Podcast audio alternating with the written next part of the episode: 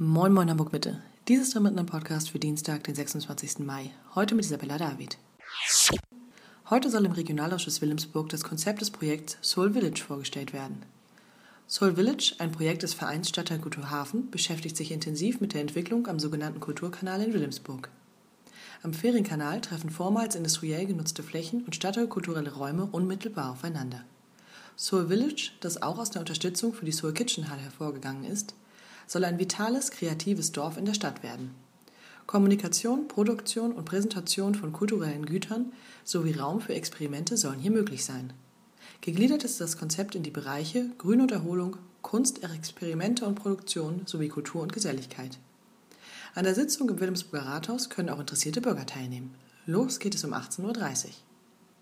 Das war der Mittel Podcast für heute. Wir hören uns ja morgen wieder, wenn ihr mögt.